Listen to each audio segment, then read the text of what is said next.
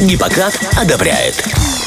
Итак, немного ранее в эфире мы обещали разговор про мужское здоровье, и поэтому в эфире рубрика «Гиппократ одобряет». Сегодня мы затронем такое заболевание, как гинекомастия. Говоря простым языком, это когда у мужчин увеличивается грудь. Штука неприятная, и хочется понять, э, почему так происходит и что с этим делать. Ну, а обсудим мы этот момент с врачом-эндокринологом медицинского центра Терамет Натальей Смоковой. Наталья Николаевна, доброе утро. Доброе утро. Рада вас приветствовать и спасибо, что вы нашли время для этого разговора. И, собственно, гинекомастия. Что это за заболевание? заболевание и какие причины у него? Гинекомастия – это все-таки не заболевание, а проявление определенной патологии, ага. которая возникает вследствие каких-либо изменений в организме. Гинекомастия – это увеличение грудных желез у мужчин, потому что у женщины это молочные железы, у мужчин это грудные железы. Гинекомастия может быть истинной, она связана с разрастанием железистой ткани и может быть ложной гинекомастией, когда она связана с образованием и увеличением подкожно-жировой клетчатки вокруг грудной железы. А почему так происходит? В любом случае, скажем, давайте про два варианта. Почему увеличиваются в одном случае грудные железы и почему происходит увеличение,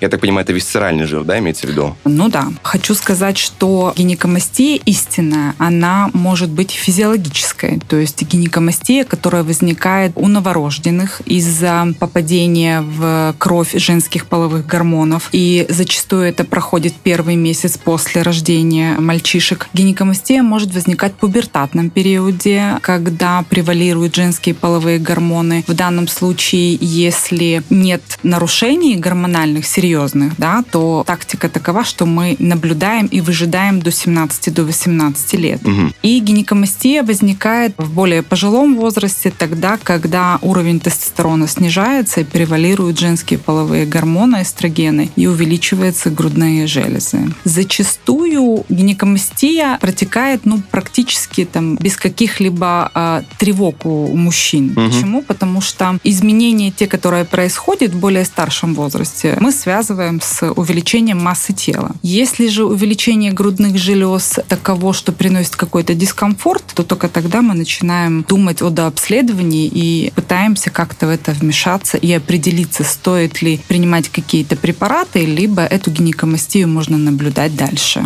То есть гинекомастия может приносить болезненные ощущения в том числе. Болезненное ощущение приносит истинная гинекомастия, то есть тогда, когда за счет повышенной выработки женских половых гормонов угу. образуется именно железистая ткань. Тогда появляются болезненные грудные железы, то есть чувствительность при пальпации, появляется нагрубание соска. В очень редких случаях, это когда вырабатывается большое количество пролактина, могут быть какие-то там либо выделения из грудных желез. А когда мы говорим про мужской организм, то преобладание в нем, точнее в его крови женских гормонов, это дисбаланс. Если мы говорим про дисбаланс, то можно ли выделить наиболее частые причины, которые вызывают дисбаланс гормонов у мужчины? Если мы говорим об истинной гинекомастии, угу. да, а, дисбаланс гормонов в первую очередь приводит патология гипофиза. Дисбаланс могут привести изменения, связанные с избытком массы тела или с ожирением, когда угу. наступает инсулинорезистентность, и у таких пациентов развивается не только ожирение, но и нарушается нарушается выработка тестостерона, нарушается выработка гормона кортизола, которые тоже могут провоцировать и увеличивать уровень эстрогенов.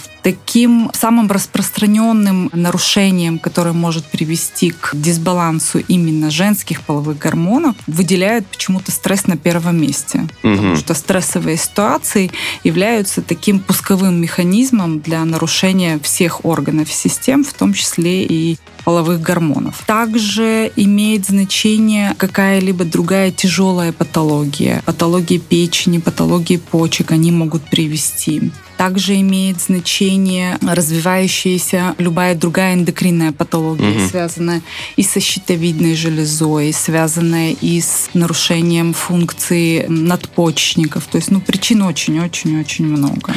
Правильно ли понимаю, что в конечном результате дисбаланс гормонов, вне зависимости от того, это гинекомастия ложная, либо это истинная, именно дисбаланс гормонов лежит в основе этого? По поводу ложной гинекомастии я бы немножко поспорила. Почему? Угу. Потому что здесь все-таки на первое место выступает неправильное питание, неправильный образ жизни, да, который приводит к избыточной массе тела, к ожирению, к снижению уровня тестостерона за счет избыточной массы тела и большей выработки женских половых половых гормонов. Ага, а можно ли как-то самому понять, вот увеличение груди произошло из-за подкожного жира или это реально истинная гинекомастия? Может, есть какие-то визуальные отличия? Истинная гинекомастия, визуальных отличий как бы особо нет. Зачастую ложная гинекомастия, она двусторонняя, да, то есть обе грудные железы увеличены. Ага. А зачастую истинная гинекомастия, особенно вот в молодом возрасте, она может быть односторонней. Ну и болезненность при пальпации. То есть истинная гинекомастия всегда отмечается болезненные грудные железы.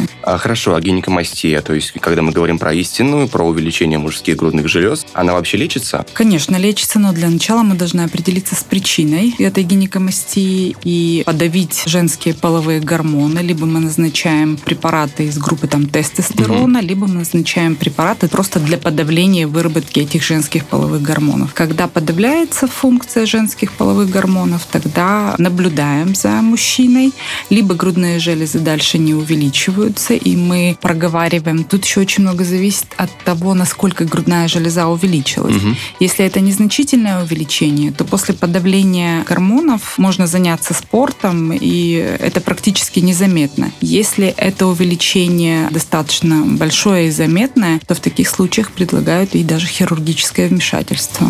Ну а в целом гинекомастия это опасное заболевание, оно может быть чем-то чревато, как начальная стадия для развития другого заболевания? В общем, гинекомастия ну, особо не опасна, если мужчина вовремя на это обратил внимание. Угу. Если это истинная гинекомастия, то есть мы находим причину, подавляем работу этих гормонов, а если это там жировая гинекомастия, то здесь мы предлагаем э, заняться активно спортом, изменить образ жизни, перестать сидеть до полуночи, заниматься спортом, больше двигаться, больше овощей, больше мяса. То есть здесь, здесь классика. все просто. Классика, да, которая... А не могу не спросить, а часто ли вы на своей практике сталкивались с таким заболеванием? Сложной гинекомастией, да. Ага. Потому что очень много пациентов приходит с избытком массы тела и с ложной гинекомастией, связанной То есть истинная встречается гораздо реже? Истинная чаще встречается в подростковом возрасте. А, когда происходит пубертатный период? Да, да, да вот чаще вот э, подростки, мальчики. Ну, здесь, еще раз повторюсь, тактика, она наблюдаем. Ага. Если нет нарушения гормонального, то мы наблюдаем. Давайте тогда выделим, вот кто из мужчин находится в зоне риска для гинекомастии? Пациенты с избыточной массой тела. Это прежде всего, да? Да, с ожирением, да. То есть мы, как всегда, берем за основу здоровый образ жизни, больше спорта, больше здорового питания. Спасибо большое за этот разговор. Наталья Николаевна, это была крайне интересная беседа. Друзья, ну а пока что у нас впереди по эфиру еще много классных композиций, поэтому делаем погромче, не переключаемся и слушаем Первое радио.